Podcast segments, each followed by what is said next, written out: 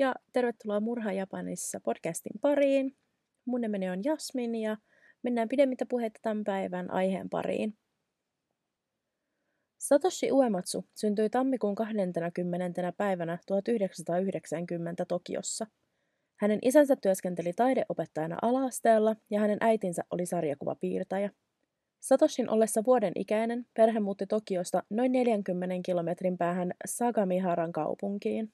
Satoshi kävi julkista alaastetta ja myöhemmin yläastetta alueella. Koulussa Satoshi tunnettiin viihdyttäjänä, hurmaavana ja henkilönä, joka sai muut nauramaan. Hän oli innokas koripallon pelaaja ja hänen koulunumeronsa olivat hyviä. Lukiossa kuitenkin Satoshin käytös muuttui. Hän jäi useasti kiinni myymälävarkauksista ystäviensä kanssa ja hän myös teki tarkoituksella vahinkoja muiden omaisuudelle humalassa. Hänen huolettavin yhteentörmäyksensä lain kanssa tapahtui vuonna 2007, kun hän tahallaan kaatoi ja löi liikuntarajoitteista ihmistä, koska tämä tuli hänen tielleen lukiossa. Huolimatta Satoshin kyseenalaisesta käytöksestä, hän jatkoi lukion jälkeen opintojen yksityisessä yliopistossa. Hän opiskeli kasvatustieteitä ja halusi tulla alaasteen opettajaksi aivan kuten isänsä. Näihin aikoihin Satoshin vanhemmat kuitenkin muuttivat pois perheen kotoa huoneistoon Tokiossa. Talo jäi kokonaan yksin Satoshille, ja vaikka vanhempien muutolle ei ole kerrottu syytä, on spekuloitu, että Satoshi ja hänen vanhempansa riitelivät niin paljon, että se ajoi kuilun heidän välilleen. Vanhemmat saivat tarpeekseen, kun Satoshi hankki ison, koko selän peittävän tatuoinnin. Yhä tänäkin päivänä tatuoinnit liitetään Japanissa rikollisuuteen ja jagusaan eli japanilaiseen mafiaan.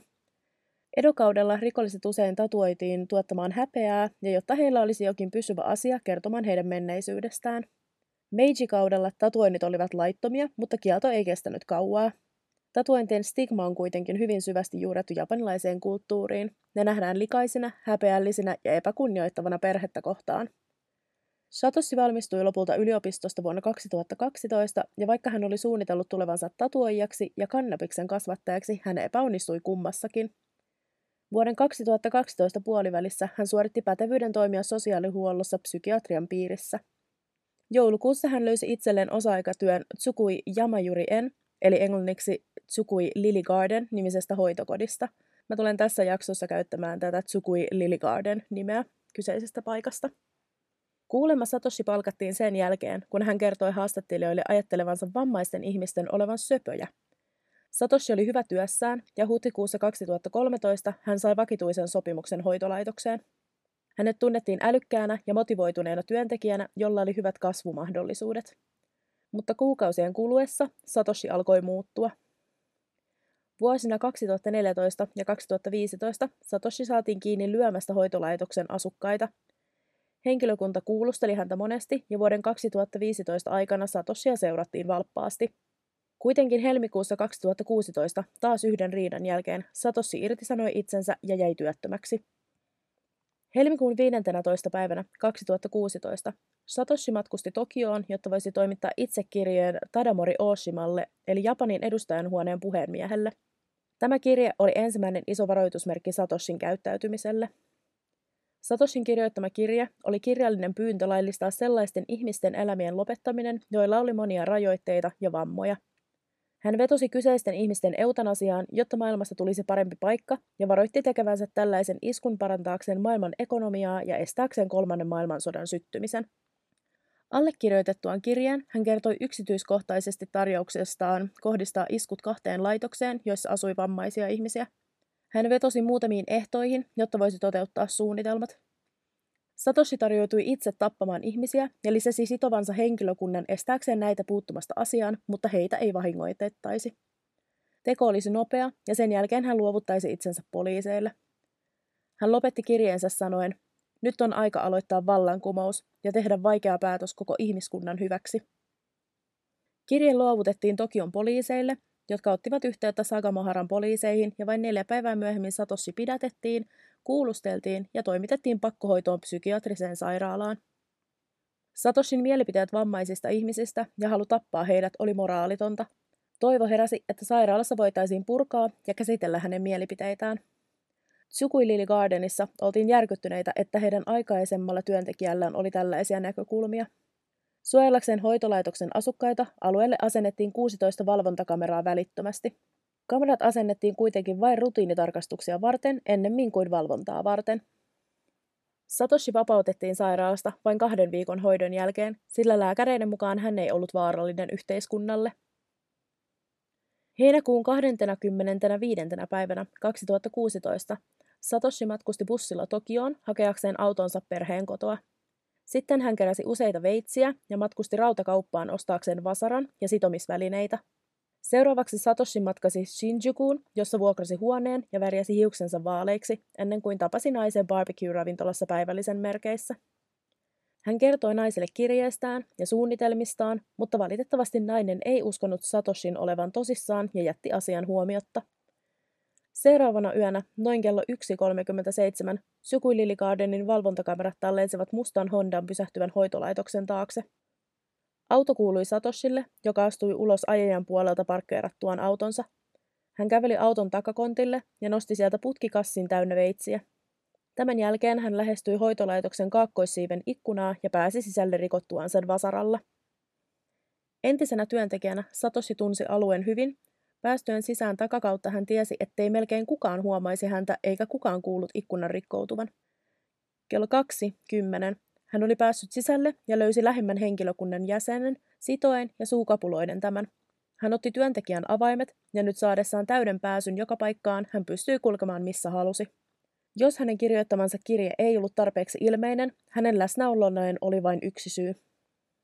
Satoshi kulki kaakkoissiivestä hoitolaitoksen läpi aina sen länsipäätyyn asti, mennen huoneisiin sisään yksitellen ja käytti veitsiään murhaten jokaisen vammaisen ihmisen, jonka löysi. Suurin osa heistä oli sikeästi nukkumassa omissa sängyissään. Tämä ei kuitenkaan riittänyt, ja Satoshi siirtyi toiseen kerrokseen. Työskenneltyään laitoksessa kolmen vuoden ajan hän tiesi vartioiden menetelmät normaalina yönä. Näin ollen hän pystyi välttelemään niin vartioita kuin heidän toimistoaan. Kierrettyään yli puolet hoitolaitoksesta, Satoshi pakeni paikalta käyttäen pääsisäänkäynnin viereistä sivuovea, kiertäen sitten rakennuksen ja palasi autolleen. Hän näkyy valvontakameran nauhalla kello 2.50, vain 40 minuuttia tunkeutumisensa jälkeen. Hän palasi autoonsa ja twiittasi kuskin penkiltä kuvan itsestään, sanoen, olkoon maailman rauha, kaunis Japani. Tämän jälkeen hän pakeni paikalta autollaan. Vain kymmenen minuuttia Satoshin paon jälkeen aseistautuneet poliisit ryntäsivät hoitolaitokseen. Eräs työntekijä oli huomannut vaaleahiuksisen teräasetta kantavan miehen kävelevän hoitolaitoksen alueella. Saapuessaan paikalle poliisit kohtasivat riipaisevan näyn. Hoitolaitokselle lähetettiin 29 ambulanssia ja kaikkia niitä tarvittiin kipeästi. Satoshi ei kuitenkaan yrittänyt välttää kiinni jäämistä ja kaksi tuntia myöhemmin hän antoi itsensä ilmi paikallisella poliisiasemallaan. Mukanaan hänellä oli kassinsa, joka oli täynnä veitsiä. Aamulla poliisit löysivät hänen autonsa, jonka ratissa oli verisiä jälkiä. Autosta löydettiin myös verisiä pyyhkeitä ja muovipusseja pelkääjän paikalta, Autossa oli myös puoliksi syöty leipä ja tuhannen jenin seteleitä, jotka olivat huijanhajan auton sisällä. Kun poliisit kuulustelivat Satoshia kirjeestä, hän myönsi kirjoittaneensa sen, jonka jälkeen pyysi uutta identiteettiä ja plastiikkakirurgiaa, jos istuisi vankilassa kaksi vuotta. Tämä ei tietenkään toiminut, ja Satoshi pidätettiin välittömästi. Samaan aikaan Tsukui Liligardenissa tuhon laajuuden tutkiminen jatkui. Asukkaiden perheet ryntäsivät paikalle saarekseen selville, olivatko heidän perheenjäsenensä kuolleet. He, joiden perheenjäsenet olivat elossa, joutuivat odottamaan päiväkausia kuullakseen vammojen laajuuksista tai siitä, selviäisivätkö he edes elossa. 19 hoitolaitoksen asukasta oli kuollut, suurin osa heistä löydettiin omista sängyistään.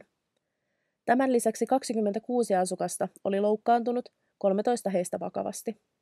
Hyökkäyksen aikaan Satoshi Uematsu julistettiin Japanin pahimman sotaajan jälkeisen massamurhan tekijäksi, jota kutsutaan nimellä Sagamoharan massamurha. Myöhemmin seuraavana päivänä Satoshi siirrettiin poliisiasemalta korkean turvallisuuden syyttäjän virastoon. Poliisit yrittivät käyttää autossa tummennettuja laseja pitääkseen hänen henkilöllisyytensä salassa, mutta kuljetuksessa Satoshi vain hymyili kaikille kameroille ympärillään. Poliisit tutkivat myös Satoshin kotitalon, joka sijaitsi vain muutaman minuutin päässä hoitolaitoksesta. Sieltä he löysivät päiväkirjoja ja elektroniikkaa, ja huut Satoshin kirjoittamasta kirjeestä hallitukselle alkoivat levitä pian.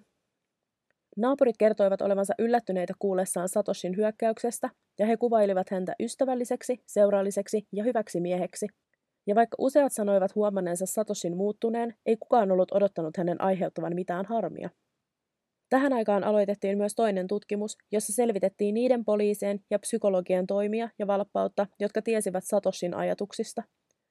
Kysymyksiä herättivät myös vain muutamaa viikkoa ennen hyökkäystä asennetut 16 valvontakameraa hoitolaitoksen alueella.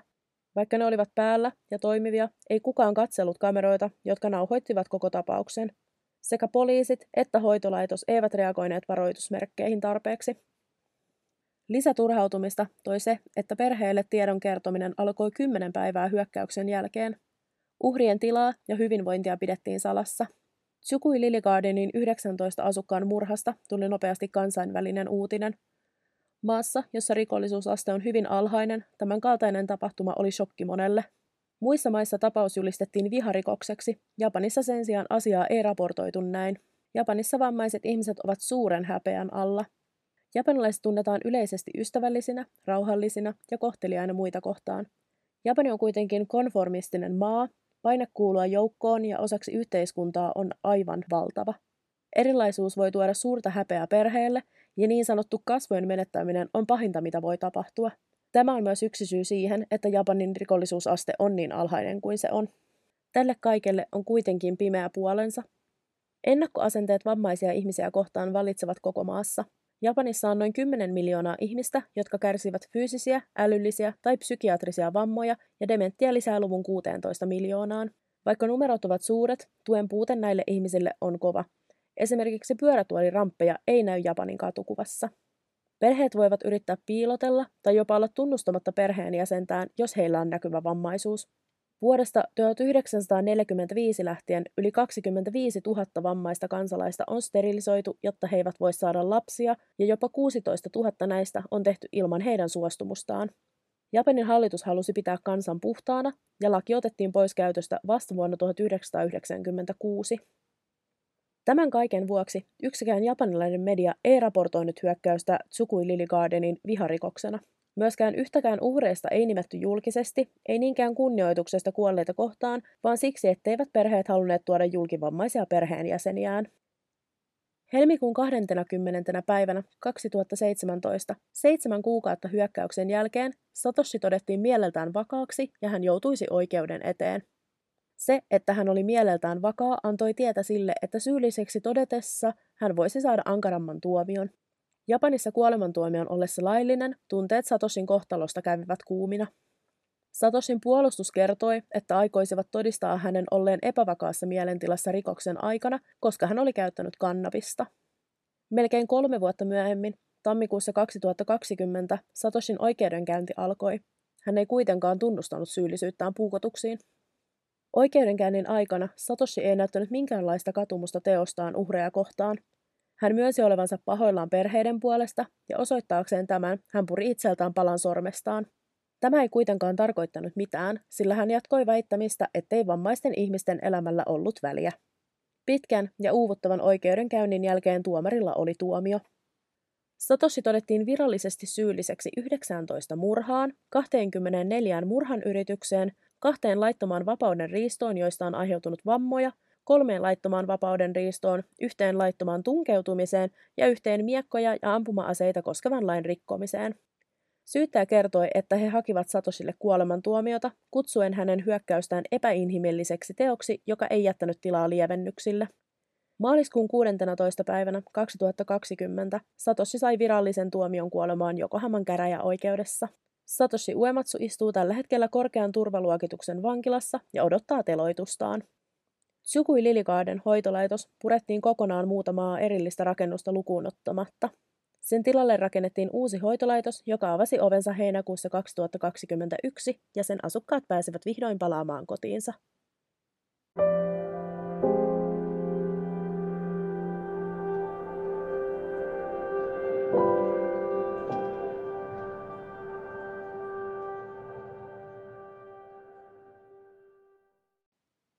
Tässä oli kaikki, mitä mulla oli tähän tapaukseen kerrottavaa. Jos tulee jotain kommentteja mieleen, niin mut löytää Instagramista nimellä at murhajapanissa. Ja sähköpostia mulle voi laittaa osoitteeseen murhajapanissa at gmail.com. Mutta sen pidemmittä puheitta ensi kertaan. Moi moi!